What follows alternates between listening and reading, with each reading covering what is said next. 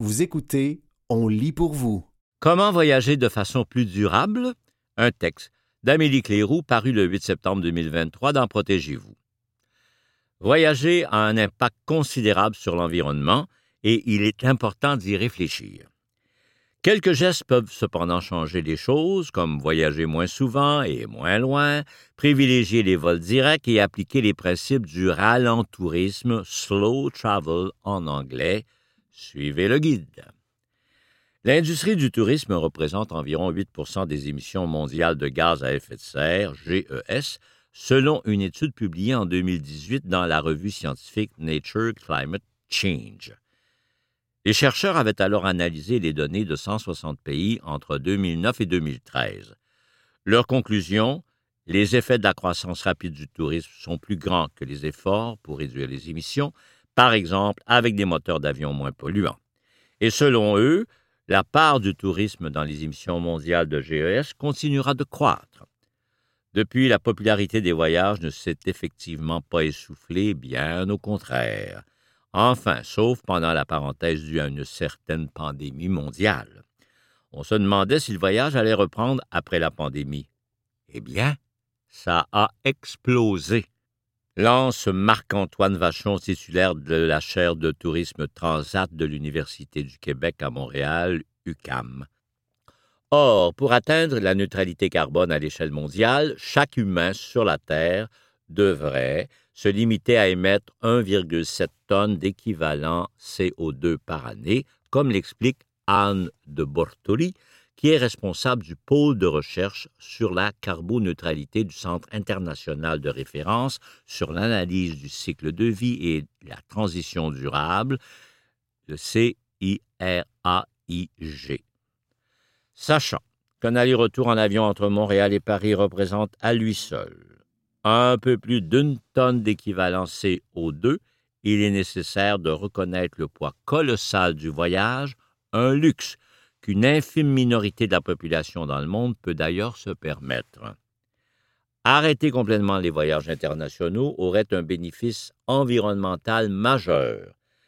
Mais de nombreuses communautés dépendent des retombées du tourisme, fait toutefois remarquer Marc-Antoine Vachon. Surtout, il ne croit pas qu'il soit réaliste d'en arriver là. C'est pour ça qu'on parle de transition écologique, pour faire les choses le mieux possible avec les options qui nous sont présentées, dit-il. Partir moins souvent. Le tourisme se fait très mal de façon virtuelle, souligne avec un brin d'humour Claude Villeneuve, directeur d'Acher en éco-conseil de l'Université du Québec à Chicoutimi, UCAC. Pour assouvir ce besoin de dépaysement, de rencontre et d'apprentissage qu'elles ont, certaines personnes auront donc à se déplacer. Or, le transport, responsable de la majorité des émissions de GES dans le domaine du tourisme, est le nerf de la guerre en matière d'urgence climatique. Claude Villeneuve a un discours tout sauf culpabilisant et reconnaît l'importance pour plusieurs de changer d'air, cela dit, il invite les gens à bien réfléchir. Avez-vous vraiment besoin de faire ce voyage en particulier? Est-il nécessaire à votre bien-être maintenant? En effet, diminuer la fréquence de vos voyages est l'un des meilleurs choix que vous êtes en mesure de faire. Au lieu de prendre l'avion chaque année par l'habitude pour vous rendre à des milliers de kilomètres de chez vous lors de vos vacances, pourquoi ne pas laisser mûrir un projet? Vous pourriez peut-être même partir un peu plus longtemps réduire le nombre de kilomètres. La technologie qui est offerte à nous en ce moment ne nous permet pas de voyager sans trace. En revanche, une des options que nous avons, c'est de voyager à proximité, fait valoir Marc-Antoine Vachon. La raison est simple. Plus vous parcourez une longue distance, plus votre moyen de transport, notamment l'avion ou la voiture, émet des GES en brûlant du carburant.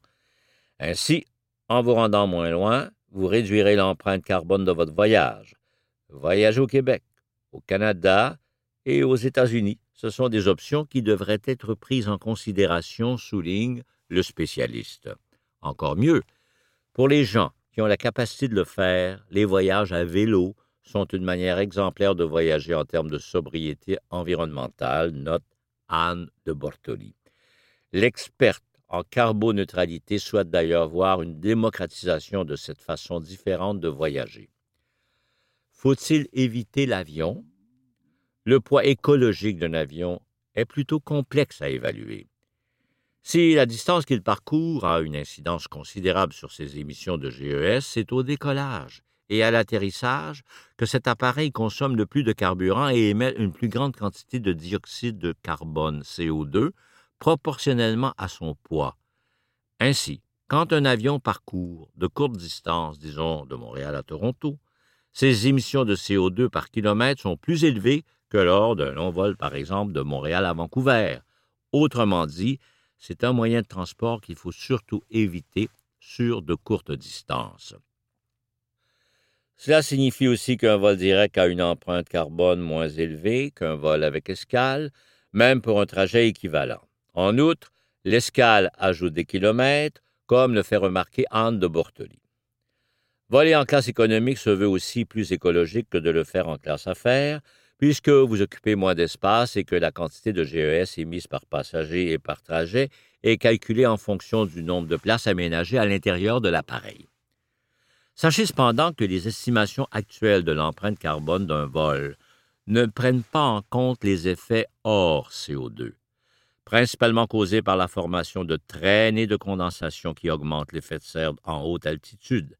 Ces phénomènes très incertains et complexes à estimer pourrait venir doubler l'empreinte carbone d'un vol en avion, précise Laure Patouillard, associée de recherche au CIREG, dans une chronique publiée sur le site web de Protégez-vous. En voiture, mais à plusieurs. Voyager en voiture n'est pas sans effet non plus. Bien au contraire. Cependant, si vous partagez votre voiture avec d'autres personnes, vous divisez la consommation de la voiture par le nombre d'occupants et donc l'empreinte par personne diminuera de façon considérable, explique Claude Villeneuve. Ce détail change même complètement la donne quand vient le temps de comparer ce moyen de transport à l'avion. Pour un trajet Montréal-Halifax ou Montréal-Vancouver, l'empreinte carbone d'un déplacement en avion sera presque deux fois moins élevée qu'en auto, à essence, écrit Laure Patouillard dans sa chronique. En revanche, si quatre personnes prennent place dans cette voiture, l'empreinte carbone par passager devient alors équivalente à celle de l'avion pour ces mêmes trajets. Si vous aviez prévu voyager seul dans votre véhicule, pensez à offrir le covoiturage à d'autres. Vous écoutez Comment voyager de façon plus durable, un texte d'Amélie Cléroux paru le 8 septembre 2023 dans Protégez-vous. Train, autocar, bateau. Au Canada, les trains fonctionnent toujours au diesel et sont plus ou moins empruntés ce qui à ce jour les rend peu attrayants d'un point de vue strictement écologique. Ailleurs, il en va tout autrement. Si vous voulez traverser la France en avion, vous émettrez dix fois plus de gaz à effet de serre que si vous la parcourez en train à grande vitesse ou en autocar, indique Anne de Bortoli. Au Québec, les déplacements en autocar sont une option à considérer. Et qu'en est-il des grands navires de croisière? Il se révèle très polluant et consomme énormément de carburant selon Claude Villeneuve. Même si le navire transporte beaucoup de passagers, beaucoup plus qu'un avion, il consomme plus de pétrole et d'énergie qu'un avion, nuance-t-il, à éviter donc. Se poser et marcher. Bien entendu, l'utilisation des transports ne se limite pas à un long déplacement aller-retour. Une fois sur place, plus vous avalez de kilomètres, plus votre compteur d'émissions de GES augmentera, surtout si c'est en avion sur de courtes distances. La suggestion de Marc-Antoine Vachon, choisissez un camp de base, central ou bien desservi par d'autres types de transports. Cette logique s'inscrit dans la tendance de ce qu'on appelle le ralentourisme, slow travel en anglais qui consiste à prendre le temps de découvrir un lieu, de vivre au rythme de ses habitants et de s'imprégner de la culture locale en privilégiant la mobilité douce ou durable et des comportements responsables, comme le définit l'Office québécois de la langue française. La marche et le vélo sont bien sûr à privilégier, tout comme le métro et l'autobus. Le train s'avère surtout intéressant s'il est électrifié ou alors moderne et bien rempli, comme c'est le cas dans certains pays d'Europe. Et que penser du taxi? Selon une analyse d'Anne de Bortoli, il est pire que la voiture individuelle. C'est que la moitié du temps, les taxis roulent sans client, donc 50 des kilomètres parcourus s'ajoutent au trajet effectif qui permet de déplacer des gens, dit-elle. C'est vraiment le mode de transport qu'il faut éviter en ville. Bien sûr, avoir accès à une voiture, par exemple en contexte de location, peut engendrer un effet rebond, selon la chercheuse, c'est-à-dire que vous serez tenté de surutiliser le véhicule et de faire plus de kilomètres parce que vous y avez accès, ce qui annule alors les bénéfices par rapport au taxi. L'industrie aérienne fait-elle sa part? L'industrie touristique est en marche dans la transition écologique, d'après Marc-Antoine Vachon, titulaire de la chaire de tourisme transat de l'UCAM. Selon lui, beaucoup d'argent est investi, notamment par les constructeurs aériens, pour développer de nouvelles technologies. Il affirme que la solution idéale, suffisamment sécuritaire et efficace pour remplacer les carburants et appareils actuellement utilisés, n'a tout simplement pas encore été trouvée ou suffisamment développée. Ne vous inquiétez pas, si Airbus ou Boeing trouvent le moyen d'avoir des avions verts, ils vont le dire et leur carnet de commandes va être plein tout le monde a intérêt à ce que ça se développe, dit-il. Qu'en dit votre bilan carbone? Claude Villeneuve, qui est également directeur de Carbone Boréal, un programme de compensation carbone affilié à l'UCAC, encourage les citoyens à calculer leur empreinte carbone et à poser des gestes pour l'alléger dans toutes les sphères de leur vie. Vous pouvez notamment réduire votre consommation de produits d'origine animale, surtout la viande rouge, troquer la voiture contre le vélo, la marche ou le transport collectif, vivre dans une habitation plus petite au sein d'un bâtiment partagé, que ce soit un condo, un appartement, un multiplex ou une maison de ville, adopter des réflexes de simplicité volontaire, etc. L'idée, c'est de vous donner un budget carbone et d'allouer ce budget à certaines activités qui répondent le mieux à vos besoins, mentionne-t-il. Visez environ 2 tonnes d'équivalent CO2 par année, 1,7 étant l'idéal à atteindre. Pour vous aider à le calculer, vous pouvez utiliser des outils en ligne comme celui d'Arbre Canada, de Carbone Boréal, de Compensation CO2 Québec, de Planétaire, etc. Crédit carbone, oui ou non, peut-être. Devriez-vous compenser votre voyage par l'achat de crédit carbone? La réponse n'est pas si simple. Selon plusieurs experts, la compensation carbone peut se révéler intéressante si elle s'inscrit dans une réelle démarche de transition écologique, c'est-à-dire une fois que vous aurez posé des gestes concrets pour diminuer vos impacts climatiques et environnementaux, et non pas pour vous sentir moins coupable de voyager en avion en pensant remettre le compteur à zéro.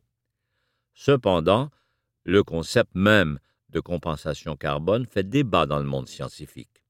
Les crédits carbone et la compensation sont très critiqués de manière générale par les organismes qui travaillent sur la carboneutralité, résume Anne de Bortoli, qui est responsable du pôle de recherche sur la carboneutralité du CIREG.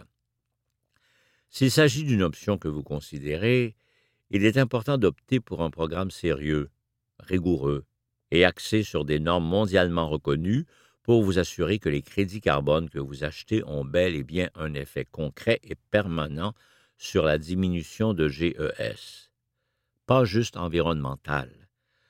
La notion de tourisme durable n'est pas seulement environnementale, elle considère aussi les répercussions sociales et économiques sur les communautés, comme le rappelle l'expert en tourisme Marc-Antoine Vachon. Selon lui, ce sont d'ailleurs sur ces derniers aspects que le voyageur a souvent le plus de contrôle. Comment? Il n'y a pas de recette miracle, mais il y a quand même des choses qui sont relativement faciles à faire, dit-il. Par exemple, il est préférable d'être hébergé et de consommer dans les établissements et commerces locaux et indépendants plutôt que dans les grandes chaînes, surtout étrangères. Il vaut également mieux privilégier les produits locaux pour l'alimentation. Marc-Antoine Vachon encourage aussi les voyageurs à payer leurs achats avec la monnaie locale plutôt que d'utiliser leur carte de crédit. Ce sont des exemples qui maximisent les retombées économiques et sociales positives sur les communautés locales, précise-t-il. Votre choix de destination est aussi un levier majeur en lui-même. Lorsque vous voyagez dans un pays, c'est en quelque sorte un acte politique, un acte d'approbation ou d'acceptation, puisque vous enrichissez une communauté ou des élites, soutient Marc-Antoine Vachon. Ainsi, privilégier les destinations dont les politiques correspondent à vos valeurs, démocratie, égalité des sexes, liberté de la presse, etc. Enfin, le respect des cultures locales est primordial. Il vaut mieux vous informer sur celles-ci avant d'atterrir dans le pays en question. C'était Comment voyager de façon durable, un texte d'Amélie Cléroux, paru le 8 septembre 2023 dans Protégez-vous. Dites-le avec des fleurs. Un texte de Joanne Martel, paru en novembre 2023 dans le magazine Rouge. Transmettre son amour avec des fleurs ou donner un nouveau souffle à sa demeure avec ses beautés émouvantes fait partie des traditions les plus douces. La poésie d'un bouquet est unique, révélatrice d'un art qui se façonne avec des matières naturelles. Inspirez-vous de ces trois conceptions créées pour le temps des fêtes avant de vous lancer ou de visiter votre fleuristerie locale. Le bouquet. Classique revisité. Cette conception vient déranger les idées préconçues car elle propose une présentation totalement différente de ce à quoi nous sommes traditionnellement habitués. Le feuillage est pratiquement absent, ce qui correspond à une tendance que l'on remarque de plus en plus.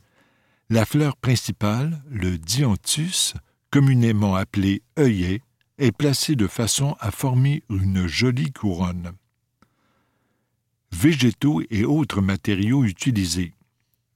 Réduire. Réduire l'utilisation du feuillage qui est souvent trop abondant pour la quantité de fleurs permet de réduire les coûts. Réutiliser. L'étoile du montage se trouvera facilement dans votre boîte de décoration pour le sapin. Recycler on peut faire sécher ce bouquet en trouvant un endroit frais et sec pour le suspendre la tête en bas. Une fois les fleurs séchées, il est possible de raccourcir le fil de métal décoratif pour resserrer les fleurs de la couronne.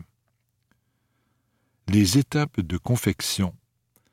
Faire le choix des matériaux.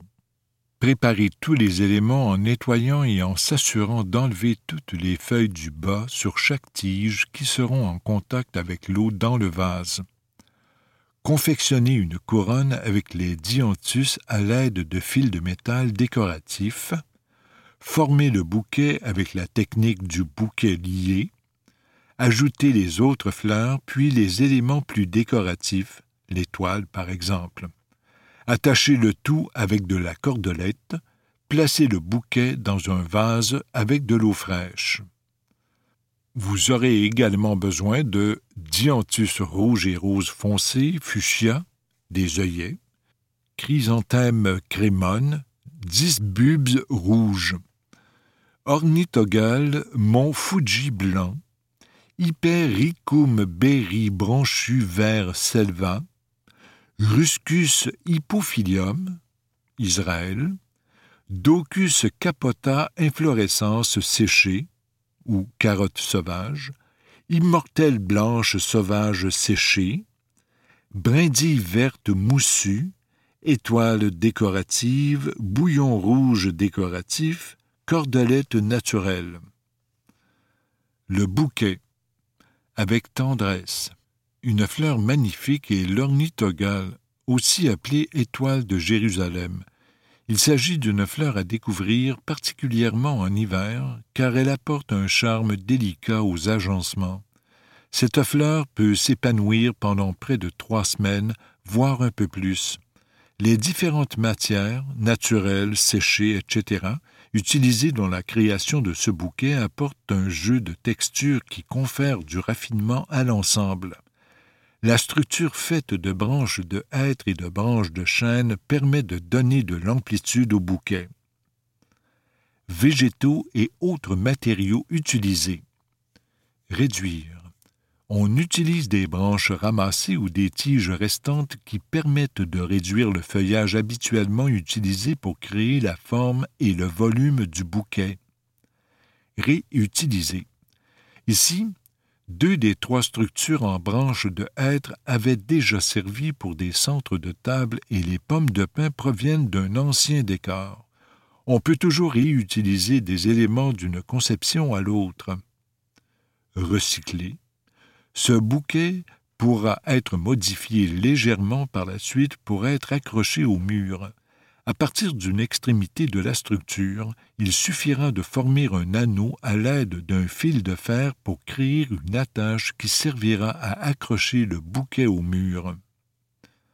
Vous aurez également besoin de roses préservées géantes blanches, ornithogale star blanche, chrysanthème santini doria chéri, Eucalyptus populifolia ou flatberry, branches de chêne blanchies, branches de hêtre du printemps séchées, branches de ronces séchées, aiguilles de pin, grosses pommes de pin, papier avec fil armé, cordelette naturelle.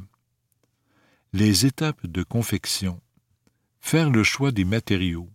Confectionner une structure avec les tiges restantes et les branches de chêne dégarnir le bas des tiges des feuilles qui seront en contact avec l'eau dans le vase, préparer les éléments qui serviront à décorer le bouquet, confectionner avec la technique du bouquet lié et attaché avec de la cordelette, placé dans un vase avec de l'eau fraîche. Le bouquet. Mille merci. La période des fêtes est propice à offrir, voire à remercier différentes personnes dans notre entourage. Cette composition se veut un ensemble de plusieurs petits bouquets qui, au fil des occasions qui se présentent, se fractionnent pour le plus grand bonheur de ceux et celles qui les recevront. D'abord gros bouquets d'ambiance, la création sera divisée en petits présents, chacun porteur d'un message personnalisé. Végétaux et autres matériaux utilisés. Réduire, on observe et récolte dans l'environnement qui nous entoure comme des branches qui, même si elles ont perdu leurs feuilles, restent assez souples pour les façonner. On choisit également des éléments naturels qui peuvent être séchés. On a opté ici pour une rose stabilisée pour sa longévité et sa couleur festive. Réutiliser. On réutilise les épingles à linge en bois qui s'accumulent et qu'on n'ose pas jeter sans oublier de la laine, du fin ruban et du cordon décoratif. Recycler. Cette composition, de par ses couleurs, peut très bien être conservée jusqu'à la Saint-Valentin. La partie centrale, une structure faite de fils de fer recouverte de cordon et de laine, pourra être réutilisée pour de futures compositions.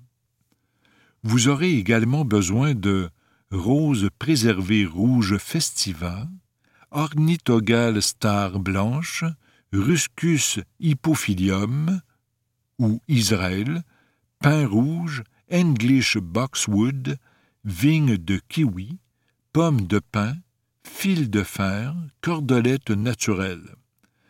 Les étapes de confection. Faire le choix des matériaux et répartir en cinq bouquets. Préparer les éléments du premier petit bouquet. 1. Confectionner l'armature d'une feuille avec du fil de fer, de la laine et du cordon décoratif. 2. Fixer un bâton à brochette pour la pomme de pin. 3. Dégarnir le bas des tiges des feuilles qui seront en contact avec l'eau dans le vase. 4. Faire la même chose avec les branches de pin. 5 former le bouquet et attacher avec de la cordelette. Répéter pour les autres bouquets. Réaliser une structure centrale avec du fil de fer, de la laine et du cordon décoratif. Assembler les six parties pour former l'ensemble. Placer dans un vase avec de l'eau fraîche. Le truc de Joanne. Si l'on souhaite conserver le bouquet dans son entier, il faut le suspendre la tête en bas pour le faire sécher. Une fois séché, on peut le placer dans un vase sans eau. Autrement, si on profite des fleurs naturelles, on peut les enlever et conserver ce qu'il restera, une fois celles-ci fanées. Vous pourrez ainsi en obtenir un joli bouquet qui se conservera longtemps. C'était Dites-le avec des fleurs, un texte de Joanne Martel paru en novembre 2023 dans le magazine Rouge.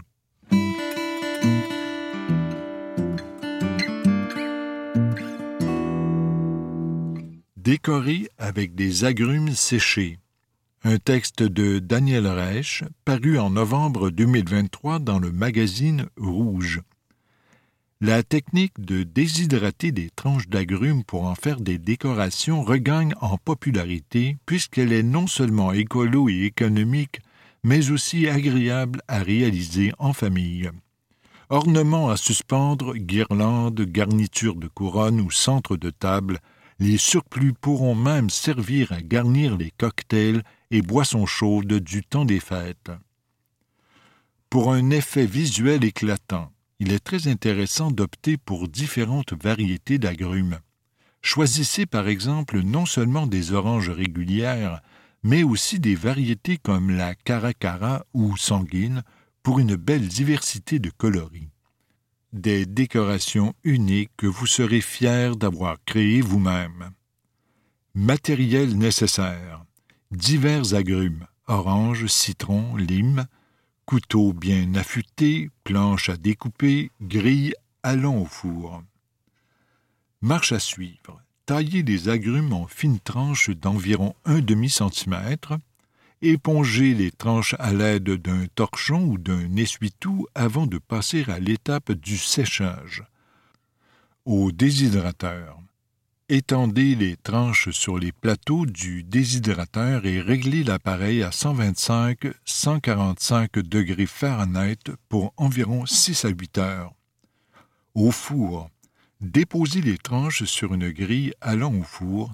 Ne pas utiliser de plaque au risque de faire brunir vos tranches d'agrumes et faites sécher à 200 degrés Fahrenheit durant 3 à 4 heures en retournant celle-ci aux 30 minutes. Ouvrez la porte du four occasionnellement afin de laisser s'échapper l'humidité. Important. Il faut bien contrôler la chaleur du four afin de ne pas faire brûler les tranches d'agrumes. Le truc de Daniel. Ranger les tranches séchées non utilisées dans un contenant hermétique pour étirer le plaisir des petits projets de bricolage pendant quelques semaines. Ainsi, elles se conserveront pendant au moins deux mois. C'était Décoré avec des agrumes séchés, un texte de Daniel Reich paru en novembre 2023 dans le magazine Rouge.